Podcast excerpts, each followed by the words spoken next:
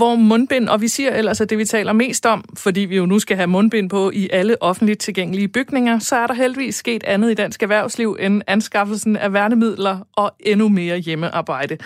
Grundfos har nemlig fundet aftageren efter Mads Nipper. Den nye mand på topposten er blevet fundet i familien.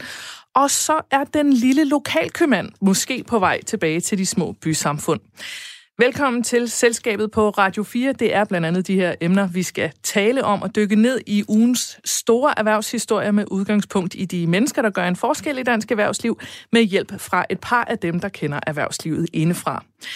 Jeg hedder Mie Rasmussen, jeg er journalist og selvstændig kommunikationsrådgiver, og ved min side Jens Christian Hansen, journalist og erhvervskommentator. Pænt goddag. Goddag. Og som altid har vi også to paneldeltagere i studiet i dag. Mariam Skovfod, velkommen til. Tak. Kommunikationsdirektør i Dagrofa, det er med menu, letkøb, spar, min købmand og øh, en masse andet øh, fødevareproduktion, ikke? Jo. jo. Øh, og velkommen til dig, Stine Vrang Elias. Tak skal du have. Du er administrerende direktør i den uafhængige tænketank DEA. Siger I DEA eller DEA?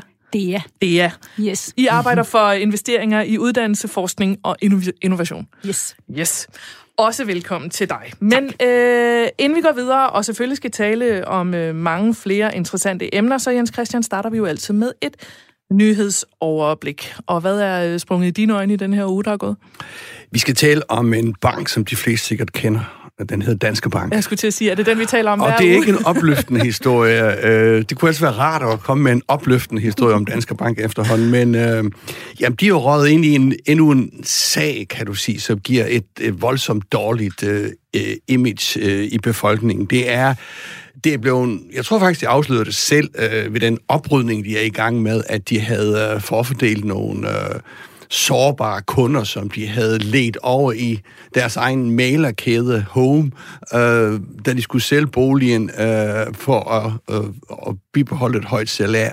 Altså det korte og lange, det er, at man ligesom har presset den sårbare gruppe til at betale mere, end de, end de skulle. Mm. Øh, og det er ikke en stor sag, sådan... Øh, øh, beløbsmæssigt, men det er en voldsomt øh, belastende sag, øh, brandmæssigt, imagemæssigt, øh, som kommer oven i nogle andre, som øh, Fogelsang, den, øh, den øh, topchefen, øh, administrerende direktør i Danske Bank, skal gå og bøvle med. Ja, det må man sige. Jeg tænker faktisk over en enkelt ting. Jeg er også kunde i Danske Bank, og når man taler med dem, jeg ved for, de siger sådan, øh, vi har jo nogle rigtig interessante, der er nogle rigtig interessante boliger til salg hos øh, Home, som vi har et rigtig godt samarbejde med. Og så er det en selv, der skal tænke, ja, I ejer Home. Mm. Øh, er, hvordan er vi egentlig sådan, ved, ved I det? Altså, hvordan er vi som forbrugere sikret i det der, den der relation mellem banken og maileren? Altså, hvordan sikrer man sig, at man ikke Jamen, bliver der er nogle kommet helt- lagt nogle ekstra, pe- ekstra penge oveni? Jo, og- det er helt konkret er jo, altså nu kan man så sige, i den her situation, hvor de ejer det 100%, men man kan jo sige, øh, i den anden øh, kredit, øh, øh, store kreditforening, øh, Nykredit, Totalkredit, øh, som jo, øh, hvad skal man sige, har et samarbejde med en hel masse lokale banker, mm. der er det jo helt konkrete øh, øh, honorar øh, øh, ind i øh, aftalerne. Ja. Øh, så, så hvis du går øh, hen til det ene sted, så, så får de et honorar, og går du hen til et andet sted, får de ikke et honorar. Det er sådan set åbent, men det kræver altså meget af publikum, Du er af kunderne, meget synes jeg. oplyst forbruger for at kunne gennemskue øh, det, ikke? Jo, det kan man heller ikke gennemskue. Nej. Øh, så det er godt at være kritisk omkring de ting der. Ja. Er der sket andet i ugen, der er gået? Ja, det er det jo. Altså, vi skal jo snakke om, øh, lidt om øh, Simon Koldrup, for han er jo ude med endnu et par pakker til erhvervslivet, til det, i hvert fald til den hårdt trængte del af erhvervslivet, også til kulturen her, som får lidt penge. Det er 8,2 milliarder, øh, som øh, i direkte støtte, og en forlængelse af hjælpepakkerne frem til ultimo januar, tror jeg det er. Mm. Uh, og det er jo fint og godt alle sammen, så er det også en likviditetspakke på 27 milliarder. Uh, det er jo, uh, hvad skal man sige, uh, for at hjælpe de virksomheder, som midlertidigt har likviditetsproblemer. Ja. Og den er jo sådan set blevet okay modtaget. Når jeg siger okay, så er det, fordi der er også en hel del kritik. Det virker lidt som om regeringen hopper lidt fra tue til tue her. Måske fordi de ikke ved bedre. Det er jo en svær situation, men det som er, erhvervslivet efterlyser, det er nogle mere langsigtede planer. Altså, hvad gør vi om to måneder? Hvad gør vi om tre måneder? Uh, ja, det er meget hvad svært at planlægge step, her. Ikke? Altså, hvis det bliver voldsommere, end det er nu, hvad er det så for eksempel? Hvad kunne det være for nogle restriktioner og sådan noget? Ja, og det er selvfølgelig også svært, når man ikke kender smittetallene og sådan noget. Men det er nogle gange, hvad skal man sige, en regering, en øh, regerings øh, opgave. Jeg synes, de holder kortene lidt tæt på kroppen, øh, regeringen. Øh, de har selvfølgelig de andre partier med, øh, hvad søren skal de ellers gøre, men, men, men det er sådan en øh, meget centralistisk øh, måde at gøre det på. Mm. Øh, de får også mange roser, det skal også med regeringen, men, øh, men jeg tror, der kommer en stigende kritik af regeringen for at holde det for øh, for at holde, hvad skal man sige, helt den der, øh, de initiativer for tæt til kroppen, inden de bliver sat i værk. Ja, der har også været en del kritik af, at de seneste par runder er det sket fredag eftermiddag kl. 17. Og så skal du kunne det noget, næste morgen, ikke? Præcis, enten noget, der træder i kraft næste morgen, eller mange ting, som træder i kraft allerede mandag eller tirsdag. Så, ja. så der er nogen, der faktisk er gået på weekend, som så finder ud af, at ja. den weekend, den blev sløjfet, ikke? Jo, jo, ja. jo. Nå, så har jeg faktisk en ting til sidst, som jeg tænkte, hvis du ikke har den med på listen, så skulle vi måske lige nævne, at Amazon er bulre mod Danmark. De er åbnet i Sverige nu. Øh, der har været at de har ligesom selvfølgelig har Amazon offentliggjort, at de ville gøre det, men der er ikke rigtig kommet nogen dato på præcis hvornår. Og nu er de altså øh, på vej ud over rampen. Man kan dog, øh, som jeg lige læste op på, man kan dog ikke få, man kan ikke bestille noget på Amazon i Sverige, hvis der skulle sidde nogen, der havde lyst til det. Man kan ikke bestille noget på Amazon i Sverige, og så få det leveret til Danmark. Men, øh, men nu er katten i hvert fald ude af sækken. Men det var interessant, altså jeg så lige her, de har 150 millioner øh, hvad hedder det, øh, øh, ordre på hylderne, eller ikke ordre, varer på hylderne, ikke? Og alene de, i Sverige? Alene i Sverige. 150 millioner, det er jo helt vildt. Og hvis jeg forstod det ret, så hvis du køber for over 250 kroner, eller sådan, så får du fragtet gratis lige ud til døren. Ja, altså, uanset altså det, om det er Sydsverige eller helt op ved øh, Polarcirklen. Det udfordrer ja. jo øh, øh, en del af, øh, øh, som du kender til mig, jamen, altså, nu er du selvfølgelig ikke lige måske på, nu er du inden for fødevare, men, men, men altså, det udfordrer jo den bestående del af, af detaljhandlen i hvert fald. Det er rigtigt. Og der kan man jo sige, at øh, altså støt lokalt, ikke? Altså jo, jo. det er det, vi taler om i, i forhold til corona, øh, corona og hele den detaljhandel, der er nu, som jo står i kæmpe ja. udfordringer mm. i forhold til alle de restriktioner, der er og så videre. Ja. Der kan jo ikke andet end at slå et slag for det. Altså. altså pointet er jo, at de er jo i Danmark inden for, det ved jeg ikke, et år, ja. to, I don't know. Ja. ja. Nå, man, skal også, være... man skal også lige hanke op i sig selv. Her forleden dag, så gik jeg, jeg bor i Humlebæk, og jeg gik op til årstiderne. De har en butik, og der købte jeg en stor brædpande, og så kom jeg hjem, og så, så tjekkede jeg egentlig, hvad ville den have kostet på nettet, og der ville jeg kunne have fået den noget billigere, ikke? Og så er det, man bare skal hanke op i sig selv og sige, jamen, jeg vil faktisk gerne have, at den butik er der. Jeg, faktisk, altså, jeg vil gerne have, at jeg kan mm. gå op til den butik og købe den brædepande, eller de grydelapper, eller et eller andet. Og hvis det er sådan, så bliver jeg bare nødt til at betale for det. Så der skal man også lige, man skal simpelthen hanke op i sig selv, og, og ikke... Jeg tror jeg altså, du er en af de meget, meget, meget, meget få. Ja, det er jeg nemlig. Men jeg, er, men jeg synes også bare, jeg, jamen det er jeg. Jeg er en af de meget få, men problemet er jo bare, nu øh, bor jeg lige inde, eller arbejder lige inde ved, ved Nørreport, og jeg kan, når jeg går ned ad Fiolstræde, nu er det der igen. Altså tomme butikker, butik eller butik. Altså jeg tænker, hvad skal vi bruge af? Vi bliver nødt til at gentænke, hvad de butikker skal bruges til. Fordi jeg ved godt, altså for, da mine børn var små, der var der en en børne, øh, altså en skotøjsforretning til børn, og der var øh, børnetøj til børn, og jeg ved jo godt, at alle, altså når det er billigere, så køber man det på nettet. Det er slet ikke, fordi jeg ikke forstår det. Men det er godt nok trist at gå i byen. Det, det er jo super trist, ikke? Og du har jo fat i noget, som, som er meget rigtigt. Altså, vi, vi kigger jo lidt ind og håber, at du ikke er en af de få. Mm. Men mhm. at der, altså, vi kan også se i corona, at der kommer faktisk et øget fokus i forhold til det her med lokale butikker. Altså, der er jo byer, hvor butikkerne er væk. Præcis. Og der er øh, fokus på det. Altså både fra, altså politisk er der jo også nu i forhold til, at øh, hvis butikkerne dør ud, så har det jo en enorm konsekvens mm. for huspriser, for skolen, for alt muligt andet. Og det er jo det, der... Øh, det er jo, altså, for du har jo ret i det her med, man lige skal huske en gang mellem at ja. hanke op i sig selv og sige, ønsker jeg egentlig, at den her butik skal blive ved med at være der? Ønsker jeg i virkeligheden at jeg tvivler altså stærkt på, at vi kan gøre det med, den, øh, med de gode viljers kraft. Jeg kommer til at tænke på luftfartsindustrien. Ikke? Altså, vi er jo helt vilde med at få en billet til London for 149 kroner. At man så skal ud til den yderste gate og øh, flyve kl. 4 om natten, så kan man sige til sine venner, jeg fik en billet så billig. Altså, der har det jo eksisteret i rigtig, rigtig, rigtig mange år. Øh, så, så jeg ved ikke, om øh, vi kan klare det ved de gode viljers... Øh... Nej, men vi kan i hvert fald tillade os at sende den gode vilje ud gennem æderen, ja. for at skulle skrue lidt op for den. Ja. Og så tænkte jeg også bare lige at runde af med at sige, at nogle gange så er den ekstra 20'er, man betaler for stegepanden over i en lokal butik, det er den 20'er, du alligevel skal betale i at få den fragtet, hvis du køber den på mm. nettet, og så går beløbet alligevel lige op. Præcis. Ja.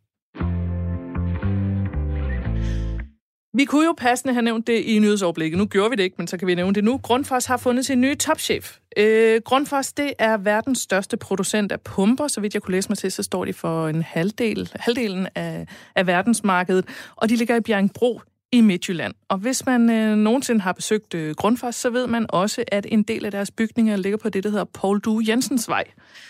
Og hvorfor er det så vigtigt at nævne? Jo, fordi den mand, der er blevet udpeget til at overtage topchefposten i Grundfos, han hedder Paul Due Jensen. Det er ikke den Paul Due Jensen, der grundlagde Grundfos i 1945. Han er af gode grunde har ikke længere, men det er hans barnebarn. Og øh, han overtager sig posten med det samme. Det giver jo anledning til at tale om, hvilken betydning det kan have og har for familieejede virksomheder, hvor altså hvorvidt familien fortsætter i førersædet, eller man hyrer folk udefra. Og Jens Christian, øh, lad mig lige starte med, med dig og med Paul Du Jensen her. Den unge Paul Du Jensen. Ah, han er, er han 48 eller sådan noget, men, men dog ikke stifteren, men den nye Paul Du Jensen. Er han den rette mand til at styre Grundfos herfra? Ah, det er da et super let øh, spørgsmål, du stiller mig der. ja, men det, du skal have lov til at gætte. altså, det er han selvfølgelig, når bestyrelsen siger, at de vil have ham som administrerende direktør, så er han jo per definition en rette mand. Mm. Men vi kan jo først om 3-5 år se, øh, hvordan øh, Grundfos udvikler sig, om han har og er den rette mand. Der er jo en masse udfordringer, øh, hvad skal man sige, i, i, i, i det her. Fordi hvis han nu ikke dur, så skal han fyres. Øh, og hvordan fyrer man sin egen familie? Jamen, det er nogen udefra. Der er en øh, bestyrelsesformand, der hedder Jens Moberg. Han er altså udefra. Han er ikke en del af familien. Han skal altså fyre øh, Paul Du Jensen, hvis han ikke dur. Øh, så, så der er mange indbyggede øh, konflikter i det her, men der er også noget meget, meget stærkt følelsesmæssigt omkring det her. Altså familievirksomheder kan jeg måske vende tilbage til. Jeg tror, alle familievirksomheder gerne vil have, at øh, familien forbliver i førersædet. Mm. Hvis så frem det faldt, er nogen, der gider, og nogen, der har lyst, og nogen, der har evnerne selvfølgelig. Men jeg tror, der er meget, meget stærke følelser omkring mm. familieejede selskaber. Mm. Mm. Jamen, det kunne være, at vi lige skulle åbne for den med det samme. Kan I, øh, kan I forstå den, de der følelser, der er forbundet med en, om det så er en elektrikervirksomhed, eller verdens største pumpevirksomhed, eller det er jo mange forskellige typer virksomheder, det her. Kan I forstå de der følelser, der er forbundet med, hvad fanden gør vi herfra, når, når topchefen ikke er der længere? Det tror jeg ikke, altså det tror jeg helt, øh, altså det tror jeg er ret let at sætte sig ind i. Altså, øh, hvis man har opbygget en virksomhed, øh, så vil det være, så er det jo lidt ligesom ens andet barn, øh, og, og, og derfor vil det være ret naturligt, at man vil ønske sig, at ens egne børn vil, vil, øh, vil overtage det. Og i Danmark har vi jo haft, altså nogle af de største virksomheder i Danmark er jo altså Danfoss, Lego, Grundfos, alle øh, sammen. Øh, alle sammen er jo, øh, altså i hvert fald, i, ja. altså de I er de jo alle sammen, det er jo øh, en, en øh, da, hvad hedder det nu, det er jo familie, har været familieejede virksomheder, mm. Øh, og som faktisk også alle sammen har det særtræk, eller det samme øh, kendetegn, at øh, deres søn har overtaget. Altså så i, i Lego var det sønnen af, af founderen, der overtog, og det samme gjorde man også i Danfoss. Øh, Jørgen Mads Clausen var direktør indtil 07 stykker. 8 stykker. Ja. Øh, og så har de så i tredje øh, generation, ligesom man også har set i Grundfos, har haft, altså, øh, har haft en professionel øh, direktør udefra. Og nu kan man sige, nu står Grundfos så i den situation, at de rent faktisk havde et barnbarn, som de tænkte havde evnerne, og som har arbejdet i Grundfos-koncernen rigtig, rigtig, rigtig længe, har siddet i direktionen de sidste, hvad, der Mads Nipper tog, ham, med, tog ham ind ja. i, øh, i, i direktionen. Så der er ikke nogen tvivl om, at manden har både, øh, hvad hedder det nu, han har i hvert fald lysten til at være i den her virksomhed, som er en familieejet Det er jo ikke alle, der har lyst til det. Og han har også i, i sikkert, helt sikkert i langt stykke hen ad vejen evnerne, og har også den her særlige kvalifikation, fordi Jens Moberg går jo meget ud af at sige, at han er blevet målt op imod andre kandidater. Men han har jo den her særlige kvalifikation, at han er barnebarn mm. af stifteren.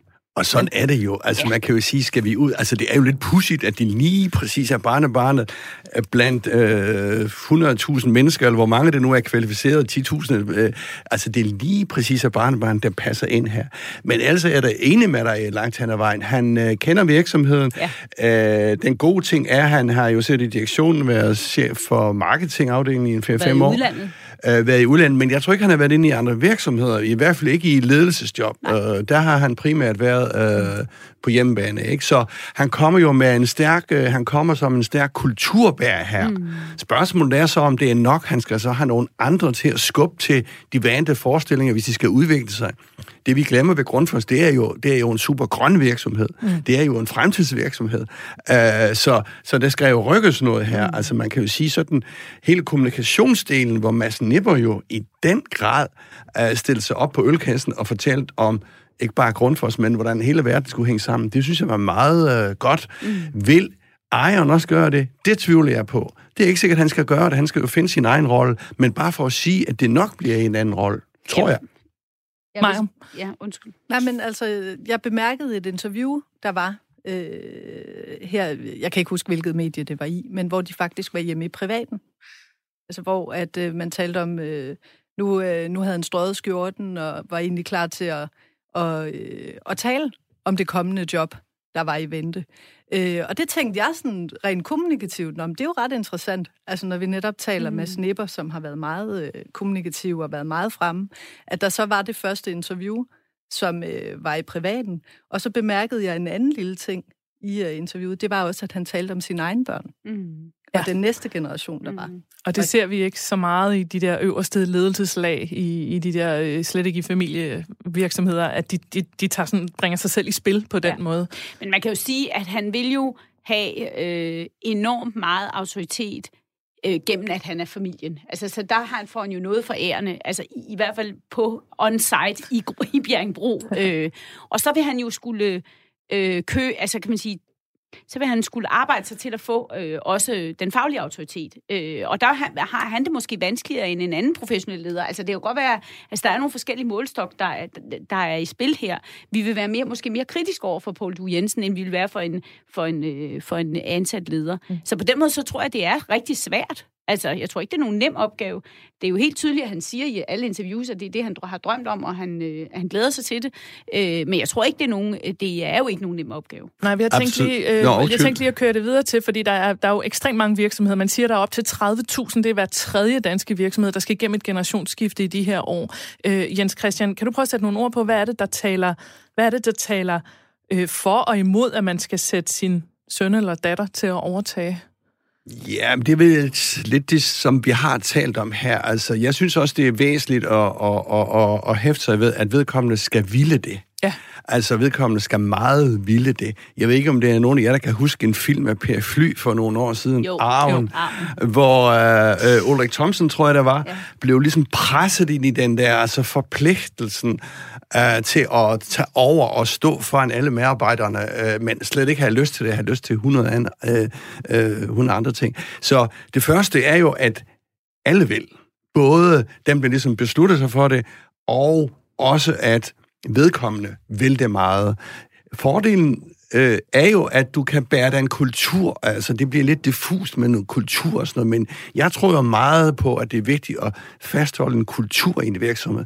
I hvert fald, hvis du skal eksistere igen 100 år, øh, eller i rigtig lang tid, så skal du have en kulturbærer, nogle kulturbærere, og ikke bare nogen, der pisker ind og ud af, af direktionslokalerne. Ja. Jeg skal huske, at jeg engang for små 20 år siden interviewede Bettina Aller ja. øh, fra Allerkoncernen, hvor hun var direktør. Øh, og så sagde hun, jamen det der var forskel, øh, altså det som var hendes perspektiv, det var jo, at hun investerede jo ikke med en 10-årig horisont eller en 20-årig horisont. Hun investerede jo med en horisont, som var hendes børn og hendes børnebørn. Mm. Og det er, jo, altså, det er jo en forskel på at være en professionel øh, leder, som er en professionelt ansat øh, direktør, som er inde, øh, som Mads Nipper har gjort det fantastisk, men han er der i seks år. Øh, det kan godt være, at Paul Du Jensen vil lave nogle andre, altså på godt og ondt vil han lave nogle andre investeringer, øh, fordi han har et andet perspektiv. Noget, fordi han er familien. Noget af det, der er svært, tror jeg, hvis du er i de her store jyske virksomheder og, og er altså arvinger der, det er, at man skal tænke på, at Bjerringbro er en virkelig lille by. Ligesom Bilund er en lille by, altså hvor Lego ligger, og Sønderborg er en lille by. Hvor, Nordborg. Nordborg, ja. Nordborg øh, på Als, øh, hvor, hvor Danfoss ligger. ligger. Og du skal se, Paul Du Jensen, han har gået i, en, i folkeskole, han har spillet håndbold, han har endda spillet håndbold på eliteniveau, øh, muligvis faktisk været professionel, men altså når han går ned i brusen, så kender han jo rigtig mange af de her. Og den dag, hvor du skal stå i spidsen for en stor afskedelsesrunde, det er bare, tror jeg, nemmere øh, at gøre, øh, hvis du er Mads Nipper, end hvis du er Paul Du Jensen. Altså, jeg siger ikke, at han ikke kan gøre det, men der er altså nogle følelsesmæssige øh, ting i spil. Så det betyder, at du, det kan både være godt, fordi du har et utroligt langt sigt, men det kan også være svært, fordi du er følelsesmæssigt involveret i de her byer og har boet der.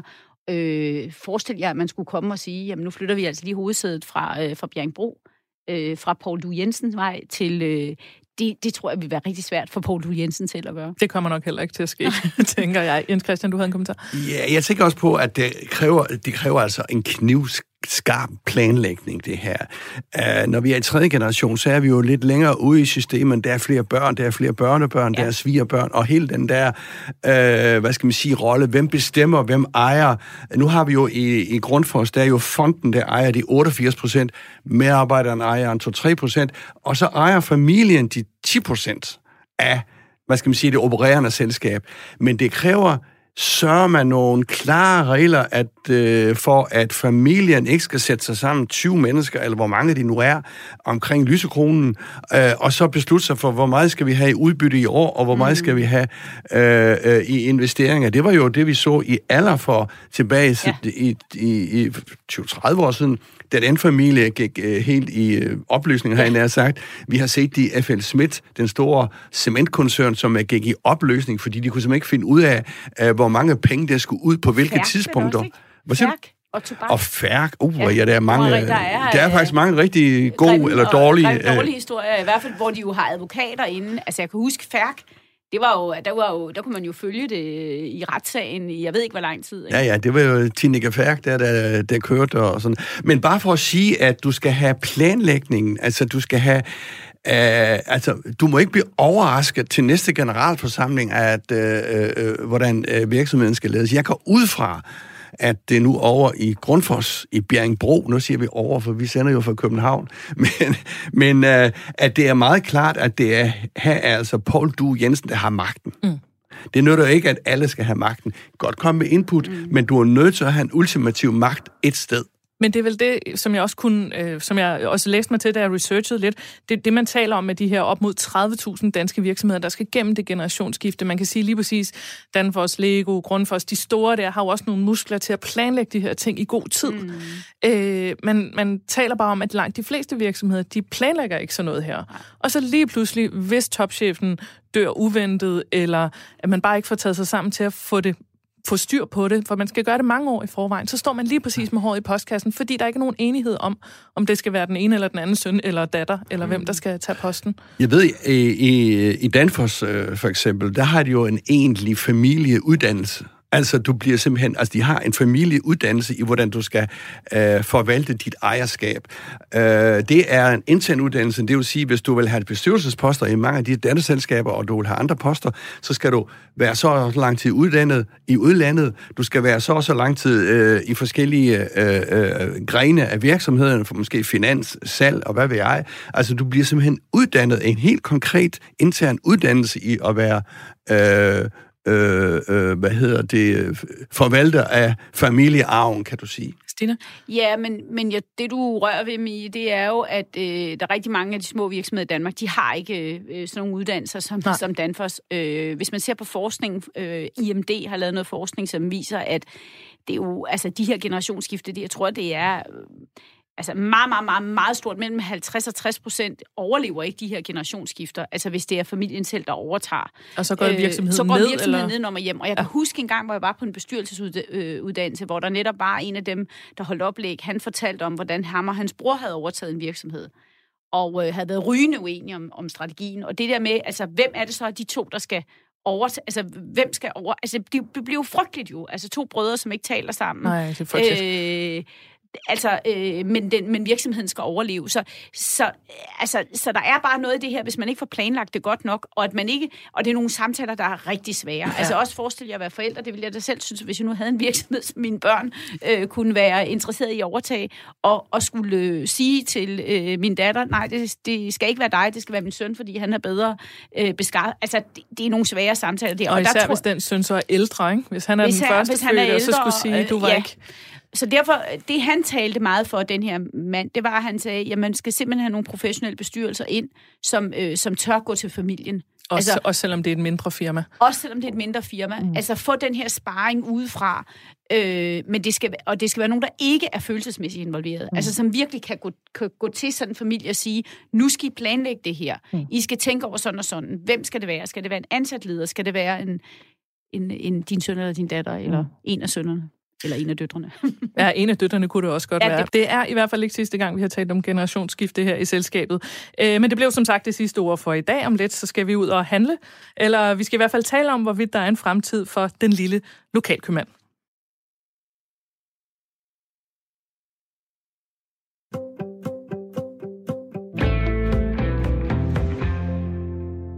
Vi er i gang med selskabet på Radio 4, hvor vi dykker ned i ugens store erhvervshistorie og sætter fokus på de mennesker, der gør en forskel i dansk erhvervsliv. Jeg hedder Mie Rasmussen. I studiet har vi min faste medvært, erhvervskommentator Jens Christian Hansen. Vi har også Mariam Skovfod, kommunikationsdirektør i Dagrofa, og Stina Vrang Elias, administrerende direktør i den uafhængige tænketank DEA. Mens befolkningen de seneste mange år er flyttet fra de små landsbysamfund og ind mod byerne, så er samlingspunkterne ude i de små samfund også blevet færre. Man skal nogle steder jo køre meget, meget langt for at komme hen til kommunen. Man skal også køre langt for at komme til lægen, og man skal også køre langt for at komme ud og handle. Men måske viser der sig nu at være en fremtid for lokalkøbmanden. Der er i dag omkring 90 såkaldte borgerejede købmænd rundt om i landet. De er drevet af Dagrofa netop og stiftet af et anpartsselskab af lokale borgere, som altså ejer butikken. Og i denne uge fortalte Dagrofa så, at op mod yderligere 100 af den slags nærbutikker kan komme til i de kommende år. Det skal vi tale meget mere om, og når vi nu netop har Dagrofas kommunikationsdirektør i studiet, så kan vi jo passende lægge ud med at spørge dig, Maj, om øh, sådan en borgerejet købmand, lokal købmand. Hvordan ser sådan en ud? Den ligner stort set alle andre butikker, man kan gå ind i, hvor man kan købe sin mælk og sin æg ikke. og sin øh, råbrød. Og øh, så, der, så i, i, i den forstand er der ikke noget specielt i, hvordan den ser ud, mm. andet end at borgerne er med til at eje den blandt andet. Ikke? Ja. Er der, der er vel ikke slagterafdeling og bager og sådan noget, som man ser i store supermarkeder? Ikke nødvendigvis. Altså, der kan også være bake-off, der kan også være... Altså, du kan jo købe kød. Mm. Altså, du kan jo købe de forskellige ting, men det er ikke... Øh, Øh, det er langt fra alle, der har deres egen slagtafdeling, men der er nogle af dem, hvor vi ser, at de startede ud som at være måske en mindre butik, som så egentlig har fået kunder nok til egentlig at skulle udvide. Mm. Og det er jo ret interessant. Det må man sige. Har de et fælles navn? Hedder de Spar eller Min Købmand, eller har de noget særligt? Rigtig mange af dem hedder Min Købmand. Okay. Ja. ja. Øhm, Hvordan er forholdet mellem, altså sådan en, nu siger du, en, en borgerejet lokalkøbmand, altså den er jo ejet i princippet af et anpartsselskab af, af lokale borgere, men bliver drevet af Dagrofa. Hvordan er forholdet mellem det, der kommer med Dagrofa altså, med til butikken og omvendt? Ja, men vi, det, der, det der jo ofte sker er, at der kan være en butik i, øh, i den mindre by, som er gået nedenom og hjem eller som enten er ved at lukke, eller som er ved at gå nedenom og hjem, men hvor der faktisk øh, er borgere, der gerne vil have, at den bliver drevet videre. Altså som tænker, hvordan, øh, hvordan kan vi mm. undgå, at den lukker? Mm. Der er jo undersøgelser, der viser, hvis den øh, lokale butik lukker, så øh, lukker skolen efter nogle mm. år, der huspriserne falder, altså andre butikker lukker mm. i området, så det, det er ret vigtigt at have den her dagligvarerhandel. Øhm, og der går vi ind og hjælper dem i forhold til, hvordan kan man få sådan et projekt op at stå? Altså rådgiver og taler med dem om finansiering, Øh, og så er I faktisk med allerede inden, altså inden man stifter ja. anpartsselskabet, øh, når der bare er et par stykker, til at fortælle, der gerne vil... hvordan kan man gøre, ja. ikke? Og der, øh, og der har været rigtig mange af de her projekter i Jylland og på Fyn, og nu er man så begyndt at se, at interessen kommer også i forhold til øh, Sjælland. Ja. Og her for, øh, jeg tror det er halvanden uge siden, der åbnede vi øh, en butik i Kattinge øh, på Lolland. Mm. Og det, det er også blevet taget rigtig godt imod. Mm. Så det er sådan meget interessant at se også, at øh, det her er jo noget, vi har gjort. Vi har været med inde og, og få åbnet de her butikker, og sjovt nok, så bliver de jo faktisk drevet rigtig godt, når borgerne har en anden part i det. Nå, så der er også en god, jo, god økonomi i det? Ja, det er der. Og, der, og det er jo fordi, man har sådan en... Øh, man har jo sådan en... Ejerskab. Man jo, ja, man har jo et ejerskab, og man vil i virkeligheden gerne øh, have, butikken bliver ved med at mm. være der. Man kender købmanden. Købmanden bor der lokalt, altså kender borgerne. Så der er sådan en... Øh, Altså, der er rigtig meget i det, som giver, øh, som giver god mening. Jeg, jeg vil lige... Hvor meget skal man typisk øh, smide i det der? Og det afhænger måske af, af, af de der øh, landsby, eller hvad skal man sige, lokalsamfunds størrelse, men snakker vi 10.000 kroner, 1.000 kroner, 30.000 kroner, og, og hvordan får man udbytte af det? Nu kigger jeg jo sådan kynisk talmæssigt på det. altså, det, det kan være de der 10.000 for eksempel. Det kan også være lavere end det. Og sådan den helt konkrete økonomi i forhold til det, kan jeg ikke sådan komme ind på, hvordan den sådan helt præcist hænger sammen. Øh, men, men det er jo klart, at når du har et, når du har et ejerskab i den, og du også godt ved, at hvis den her butik lukker, så kan det faktisk have en indflydelse på alle de andre butikker, der, der ligger rundt om. Det kan også have en indflydelse på, om skolen lukker. Det kan have en indflydelse på din butiks, eller på dit, øh, butik, på dit øh, hus, altså huspris. Så har du jo også en, øh, en grund til at blive ved med at gå derop. Altså, vi kan, godt få, øh, vi kan faktisk godt få det her til at fungere. Mm. Øhm, og vi ser også et større behov. Altså, nu er det som om, at der er flere, der er blevet opmærksom på, at det her kan faktisk godt lade sig gøre. Og du behøver ikke at køre langt for at handle. Og det er faktisk ret vigtigt, at du kan gå ned, eller sådan mm. køre meget hurtigt ned til en, øh, til en købmand, hvor du kan handle dine dagligvarer. Mm. Som du også selv sagde, så er en del af de her butikker jo blevet startet, når der er en anden butik, der lukker. Og nu behøver vi jo ikke holde skjult, hvad det er for nogle butikker, fordi det er ofte jo Coops brusen butikker, som så må lukke. Og det uh, har jeg læst mig til, det behøver du ikke stå til regnskab for. Men, men jeg er nødt til at spørge dig, at der Grufa i gang med at bevæge sig ind på det felt, som brusen har stået på i 100 år? Jamen, altså, jeg kan jo ikke sige så meget om, hvad det er, brusen og Coop gør. Jeg Nej. kan i hvert fald sige, for vores vedkommende har vi kunne se et stort potentiale i det her, og et behov for det og har tænkt, at det ansvar vil vi gerne gå ind og tage. Vi vil rigtig gerne være dem, der ligesom hjælper i forhold til at have en dagligvarerhandel, øh, en dagligvarerhandel tæt på. Vi kan også se, at der er kommet et større Øh, altså, der har jo altid været et form for politisk fokus på det her med bymidter og landdistriktsområder, men vi kan jo også se, at der kommer et, et lidt større nu, altså Erhvervsministeriet har nedsat et udvalg i forhold til at sikre lokale bymidter. Altså, man er opmærksom på, at det kan gøre noget. Og vi har eksempler på byer, hvor at simpelthen hele den lille gade med butikker lukkede ned. Og da vi åbnede købmandsbutikken igen, så kom der lige pludselig andre butikker. Fordi så begynder der at være en kundestrøm, mm. og nogen, der går på den gade. Så i virkeligheden er det jo en win-win for rigtig mange, ikke? Du sidder og sukker, Stina. Nej, jamen, jeg er jo selv vokset op et sted, hvor der var, øh, hvad hedder det nu, øh, altså da jeg voksede op på Møn, øh, den lille bitte by, som jeg boede i, der var der jo både en slagter og en, et mejeri og øh, hvad ved jeg, altså... Øh, skummer. Altså, skummer var der ikke, der var faktisk en tv-butik og en brodeributik og sådan noget, altså nu er der en brusen tilbage, det er det, der mm. er, ikke? Øh, men der er der i nabolandsbyen, der er der en lille nedlagt brug, som er blevet lavet om til en beboerforening, øh, som min mor har været med til at drive. Øh, og hun kommer jo den her hippiebevægelse, øh, som flytter ned i 70'erne, og som er meget vant til jo selv at tage ansvar. De havde, dengang havde de faktisk også en butik ind i den store by på Stege. Den store by på Møn hedder Stege, og der havde de en butik med biodynamiske varer. Det var før wow. ordet økologi overhovedet fandtes. Altså. Nå, men det, jeg egentlig vil sige, det er, at det, jeg oplever, det er, at fordi den her, der er det her beboerhus, som er café om sommeren, men om vinteren er der fællesspisning, og der er foredrag, og der er faste lavn for børnene. Det kan jeg jo se nu, at hvis jeg ser en, øh, en øh, salgsannonce for et hus i den lille øh, landsby, der hedder Hårbølle, så står der, der er det her beboer. Øh, altså, der findes den her beboerforening og det her beboerhus. Fordi der er liv i de her lange... Altså, der er liv i byen. Og øh, da min mor hun holdt sådan en jubilæum, hun har boet dernede på Møn i 50 år, der havde jeg jo forventet, at jeg skulle kun møde øh, gråhårede mennesker over 70, øh, som jeg er vokset op sammen med. Så kunne jeg jo se, at der var masser af unge familier, som har vendt øh, København, altså som simpelthen er flyttet fra Nørrebro, hippe Nørrebro, ned og bo i Hårbølle. Jeg var mm, tabt jo kæben, fordi jeg kunne jo simpelthen ikke komme væk hurtigt nok. Det kunne mine veninder, mange af mine veninder heller ikke. Øh, og, øh, og der kan man bare, jamen de vil et andet liv. Ja. De vil have et liv med, de vil være tæt på deres børn. De vil have et liv, hvor de kan få deres børn på en, øh, en lokal skole. Øh, de vil simpelthen leve på en anden måde, øh, og det er jo muligt øh, på en anden måde i dag, øh, hvor man ikke nødvendigvis behøver at være på arbejde hver evig eneste dag. Det bliver nok endnu mere muligt her efter corona. Så, så jeg tror, at det der med de der fællesskaber, altså det her kan jo blive en anden bølge øh, af opblomstring for de små, øh, for de små samfund. Ja. Hvis der er nogen, der tager initiativ til det, for det kræver også det kræver det der lokale mm. øh, engagement og fællesskab. Ja, Jens Christian? Ja, men jeg tænker bare på, nu nævnte du det der lokale engagement. Altså, det skal jo løfte sig noget entusiasme, det her. Og det, der tænker jeg på, øh, det kan godt være, at der er nogle øh, entusiastiske mennesker, som så sætter sig sammen og så får den etableret.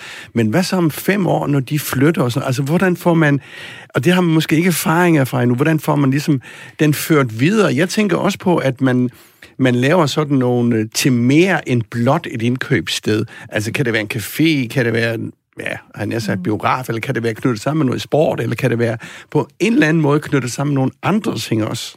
Det gør, det gør det jo. Og noget af det, det kræver, det er jo især en meget passioneret købmand. Altså, det kræver jo, at der kommer nogen ind, der rigtig gerne vil løfte det her. Og det er jo som regel nogen, der bor i lokalområdet, som ikke har en plan om at flytte derfra om 5-6 år, men som rent faktisk siger, at vi går ind i det her. Og så er der eksempler på, at det ikke bare er en butik, men at der er nogen, der har arrangementer, hvor der foregår alt muligt andet.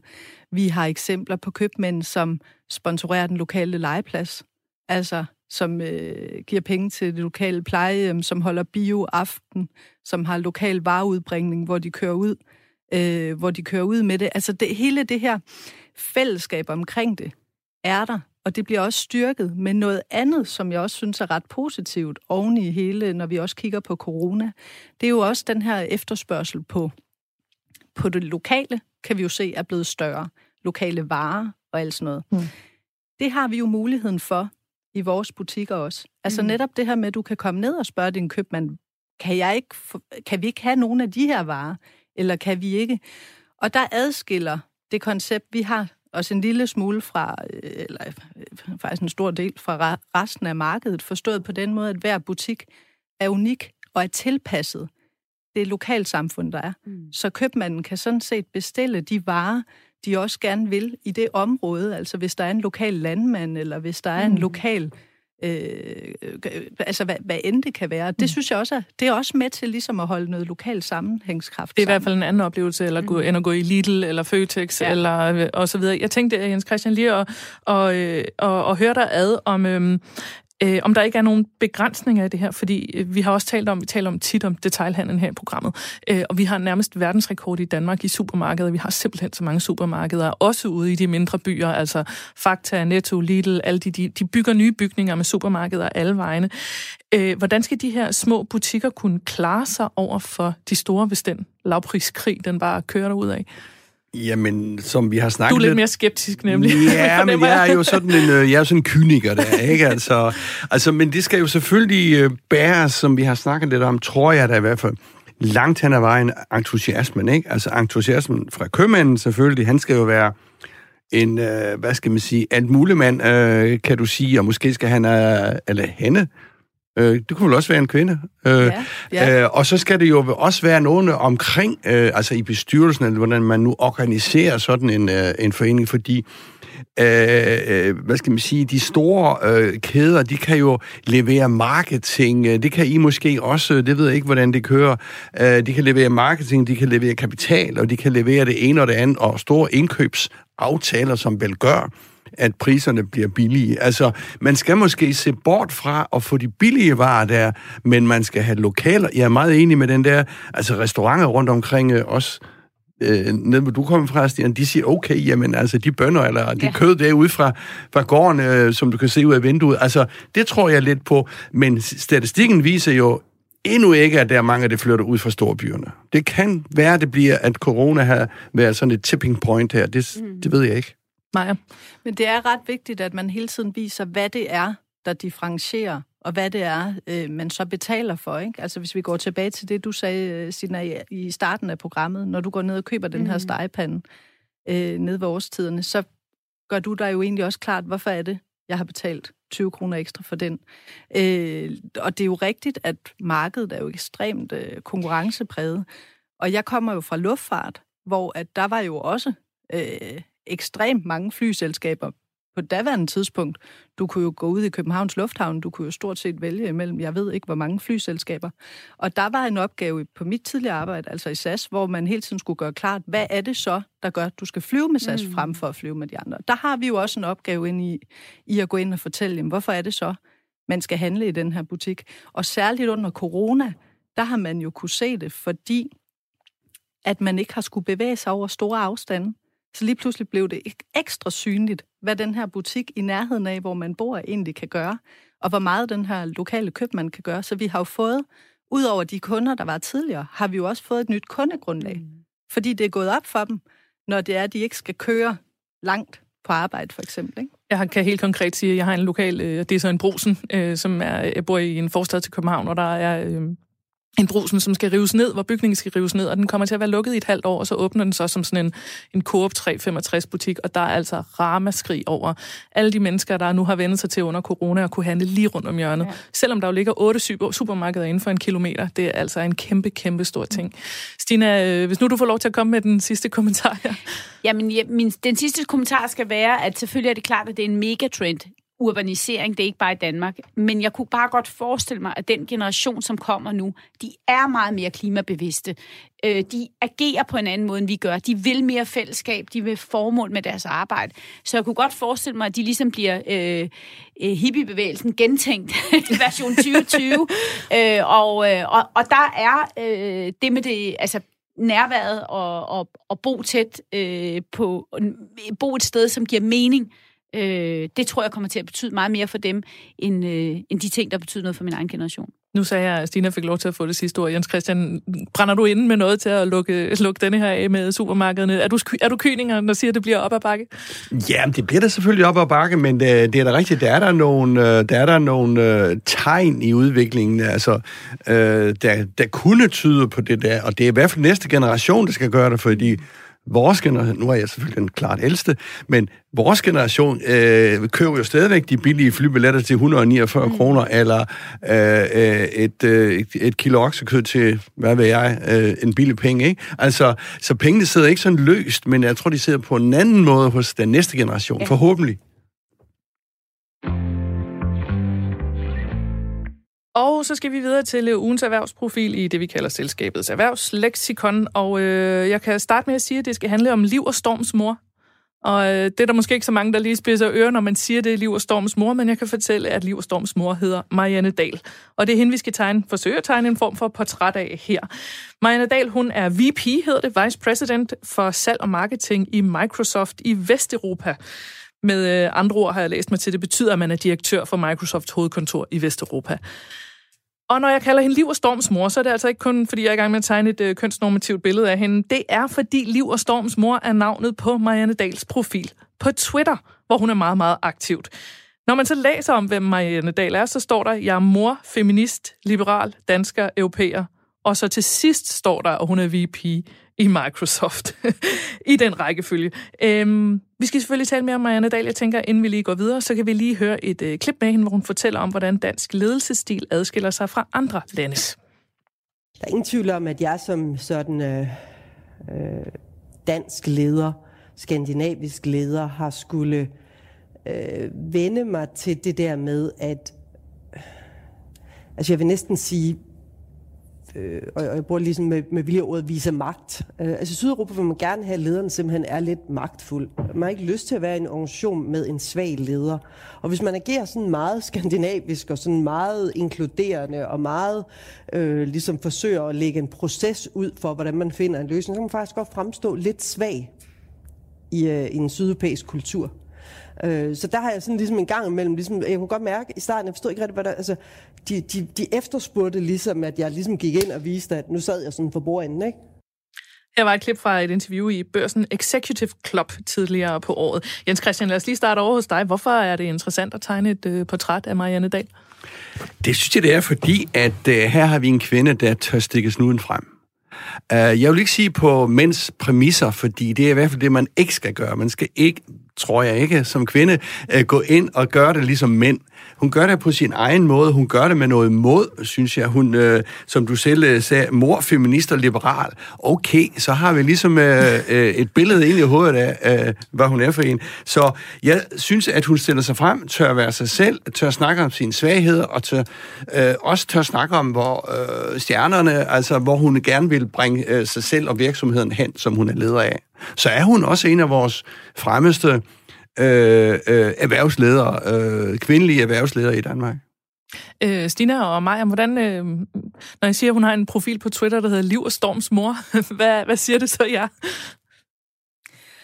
Jeg synes egentlig, det er ret interessant, og jeg har godt bemærket, at der stod øh, Liv og Storms mor, og havde tænkt, det var da egentlig meget forfriskende, fordi der er jo mange af os på Twitter, som jo starter ud med, hvad, hvad vores titel er, mm. hvor, hvad, hvad, hvad arbejder vi med, hvad er det, vi laver, og bruger den også øh, øh, top professionelt. Og jeg har ikke fulgt meget med i forhold til, om hun bruger den til også at vise billeder øh, når hun gør noget. Det har jeg ikke set på. Twitter i hvert fald. Det har jeg ikke, øh, det har jeg ikke lagt- lagt mærke til, men jeg synes faktisk, det er meget interessant.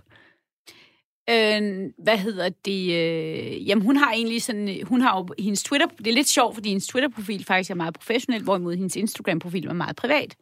Øh, og at hun så hedder Liv og Storms mor på sin, sin Twitter-account er jo egentlig lidt... Altså, det er en sjov måde at mixe tingene på. Øh, og jeg tænkte på, øh, da, jeg, da, vi, da jeg fik at vide, at skulle snakke om hende, jeg har siddet sammen med hende i Disruption-rådet, øh, at jeg kan godt mærke, at hun er yngre end mig, øh, fordi hun vil gerne øh, flytte reglerne for, hvad man kan og hvad man ikke kan som kvinde. Hvor jeg i hvert fald oplever, at jeg selv har haft det sådan lidt, at jeg bare er gået ind og kigger på, "Nå, hvordan er reglerne, så spiller jeg bare efter dem. Altså, der er en yngre generation på vej, som simpelthen, de vil gerne rock the boat, øh, øh, eller som man, jeg tror, man kalder det rocking the table. Altså, de beslutter sig selv for, hvordan reglerne skal være. Og på den måde synes jeg, at hun er, øh, altså det her med også at kalde sig feminist, det vil jeg selv have lidt svært ved. Øh, og der kan man godt, der kan jeg i hvert fald godt mærke, at hun er ældre, end jeg, end jeg selv er. Hun er mere yngre, end du selv er. Jeg, undskyld, jeg er yngre, ældre end hende, og hun er yngre, væsentligt yngre.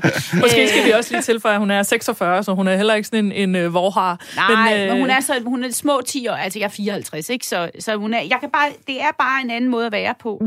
øh, end jeg selv i hvert fald er vokset op øh, i, den, i den måde, jeg har været i mit arbejdsliv på. Mm. Og det synes jeg er, er imponerende og modigt. Mm. Men det er jo også, hvad man ligesom tager. Jeg skrev en gang en bog om øh, Stine Brossel, som I måske kender. Øh, og øh, da hun blev chef, hun blev jo topchef ude i Tryk i sin tid, jamen så klippede hun sig kort hår, hun tog en, en, en, en habit, mandehabit lignende på, og til sidst kunne hun slet ikke kende sig selv. Og så lige pludselig, jo, nej, fandme med dig, altså jeg, vil, jeg er kvinde, jeg har mine feminine sider, og så tog hun lederbukser på, og et silketørklæde, og slog håret ud, og brillerne op i panden, og skiftede ligesom stil, øh, fordi hun ville være leder som kvinde. Øh, og det, det, det, det synes jeg der også er noget i. Ja, altså nu vil jeg så sige, at jeg selv også altid har gået meget op i at være feminin. Jeg føler mig også selv meget tilpas. Det er egentlig ikke så meget øh, den måde. Det, det har jeg i hvert fald altid selv følt mig meget tilpas i, hvordan jeg så ud, og at jeg kunne være feminin. Og, og det er mere det der med, hvad er det for nogle regler, der gælder. Og der synes jeg for eksempel, at Marianne Dahl, at hun kalder sig selv for Liv og Storms mor, det er jo at bryde reglen. Mm. Øh, at kalde sig selv for feminist er også at bryde reglen. Øh, og at så have liberal med i samme sætning. Altså det er det der med at, at udfordre reglerne.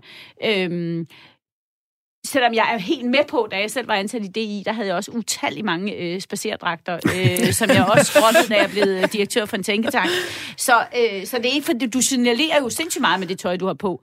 Men det, men det er mere, for mig er Marianne Dahl mere end det. Altså, hun er, det er, fordi hun simpelthen, she's rocking the table. Mm. Og det, man kan vel også sige, hvis jeg lige må sige den der, fordi øh, nu, nu har jeg jo været øh, journalist og lavet portrætter i 30 år, og, og hvis vi har været mænd, så har vi talt om øh, magt og bla bla bla, og når jeg er kvinder, jamen, hvordan får du tid til det der med børn? Altså, så tager hun den måske up front, og så siger hun, hør nu her, jeg er mor til, hvem er det, Liv, Liv og og Storm, øh, og sådan er det. Så hun tager den up front, det synes jeg også er lidt forfriskende måske. Mm. Øh, for at, at øh, gå lidt mere ind i, hvad hendes skills er. Øh, da, da vi researchede på det her, Jens Christian, så sagde du til mig, ja, du, du var sådan lidt overrasket over, at hun aldrig havde arbejdet uden for landets grænser, før hun fik job i Microsoft. Hvorfor er det overraskende? Fordi Microsoft er en meget international øh, virksomhed. Det er jo den store amerikanske øh, øh, øh hvad skal man sige, IT-virksomhed, som ja, tror, men det kan, det kan selvfølgelig være, det er mine, øh, mine fordomme, at man ligesom for at komme op i hierarkiet, i hvert fald uden for USA, så skulle du også arbejde forskellige steder. Um, og det er jo kendetegnende for mange, uh, der ligesom uh, ryger op i systemerne og bliver direktører for store virksomheder, at de har været en hel del uden for Danmarks grænser og har haft lederposter uden for Danmarks grænser. Må, må jeg så også lige høre dig om, nu er hun så hos Microsoft, og det er jo ikke, fordi hun er i gang med at søge job lige nu, men, men har du noget bud på, hvis og når hun skulle have lyst til at få et nyt job, hvilke virksomheder kunne så være interesseret i sådan en som hende? Ja, det ved jeg ikke. Altså, der skal man jo ind og kigge lidt mere på, hvad hendes øh, kernekompetencer er.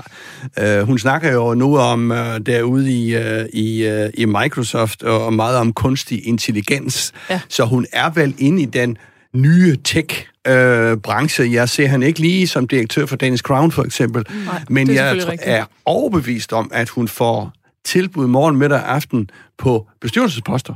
Også Hun har- selvom hun har den der feministiske stil. Ja, ja, ja, ja, ja, ja.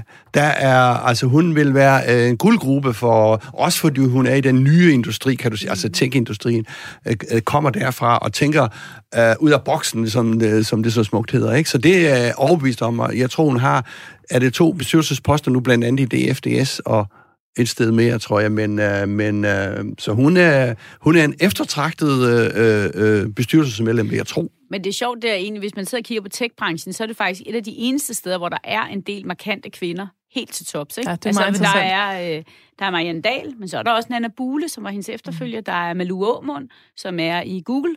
Og Malou Aumund har en public affairs øh, chef, som hedder Christine Sørensen. Det er faktisk ret sjovt, når, vi, når, man, når jeg er ude og høre oplæg omkring tech øh, og, og AI og alt det her, så er det jo øh, så er det kvinder, øh, som, som er ret langt fremme. Der er selvfølgelig også mænd, men det er bare en branche, hvor der er mange kvinder, hvor der har været plads til, hvor der har været plads til kvinder, og jeg kan ikke lade være med at tænke på andet end, at der også spiller noget ind, at det er amerikanske virksomheder, som er meget mere trænet i diversitetstænkning, end vi er i danske virksomheder. Altså, det, er man, det tænker man bare mere over, når man er en amerikansk virksomhed, at øh, man har simpelthen vidvinkel på, i forhold til, hvad der er talent. Det er ikke altid øh, mænd, øh, hvide mænd over 55. Så i virkeligheden er det måske amerikanerne, vi skal, vi skal sætte vores Nej, lid jeg tror til bare, der er noget om, Ja. at, de, at de har en vidvinkel på, når de ser talent. Ikke? Jeg synes lige, vi skal hæfte en, en ekstra lille ting øh, på, hvis vi kan nå det. Øh, det er jo, at hun siger, at enhver øh, bør, øh, op, øh, bør, bør, bør, bør prøve at blive fyret tidligt i sin karriere. Hun blev fyret i Kodan i 14 eller 13, eller hvornår det var. Uh, fordi der bliver man, altså kan man stå det igen, uh, så ved man virkelig, virkelig, at man har noget at byde på. Og det er jo en meget amerikansk måde at se det på, ja. ikke? Fordi herhjemme, så er det sådan en fyring, der er sådan, åh, buh, her, væk ud. Uh, men, men en fyring, det giver jo erfaring. Det er hendes pointe, at man så øh, finder ud af, at jeg står stadigvæk på mine ben, og så skal det nok gå. Det, det tror jeg. Det var alt, vi nåede for jer i dag. Hvis der er nogen derude, der vil i kontakt med os, så sker det på selskabet snabelag radio4.dk.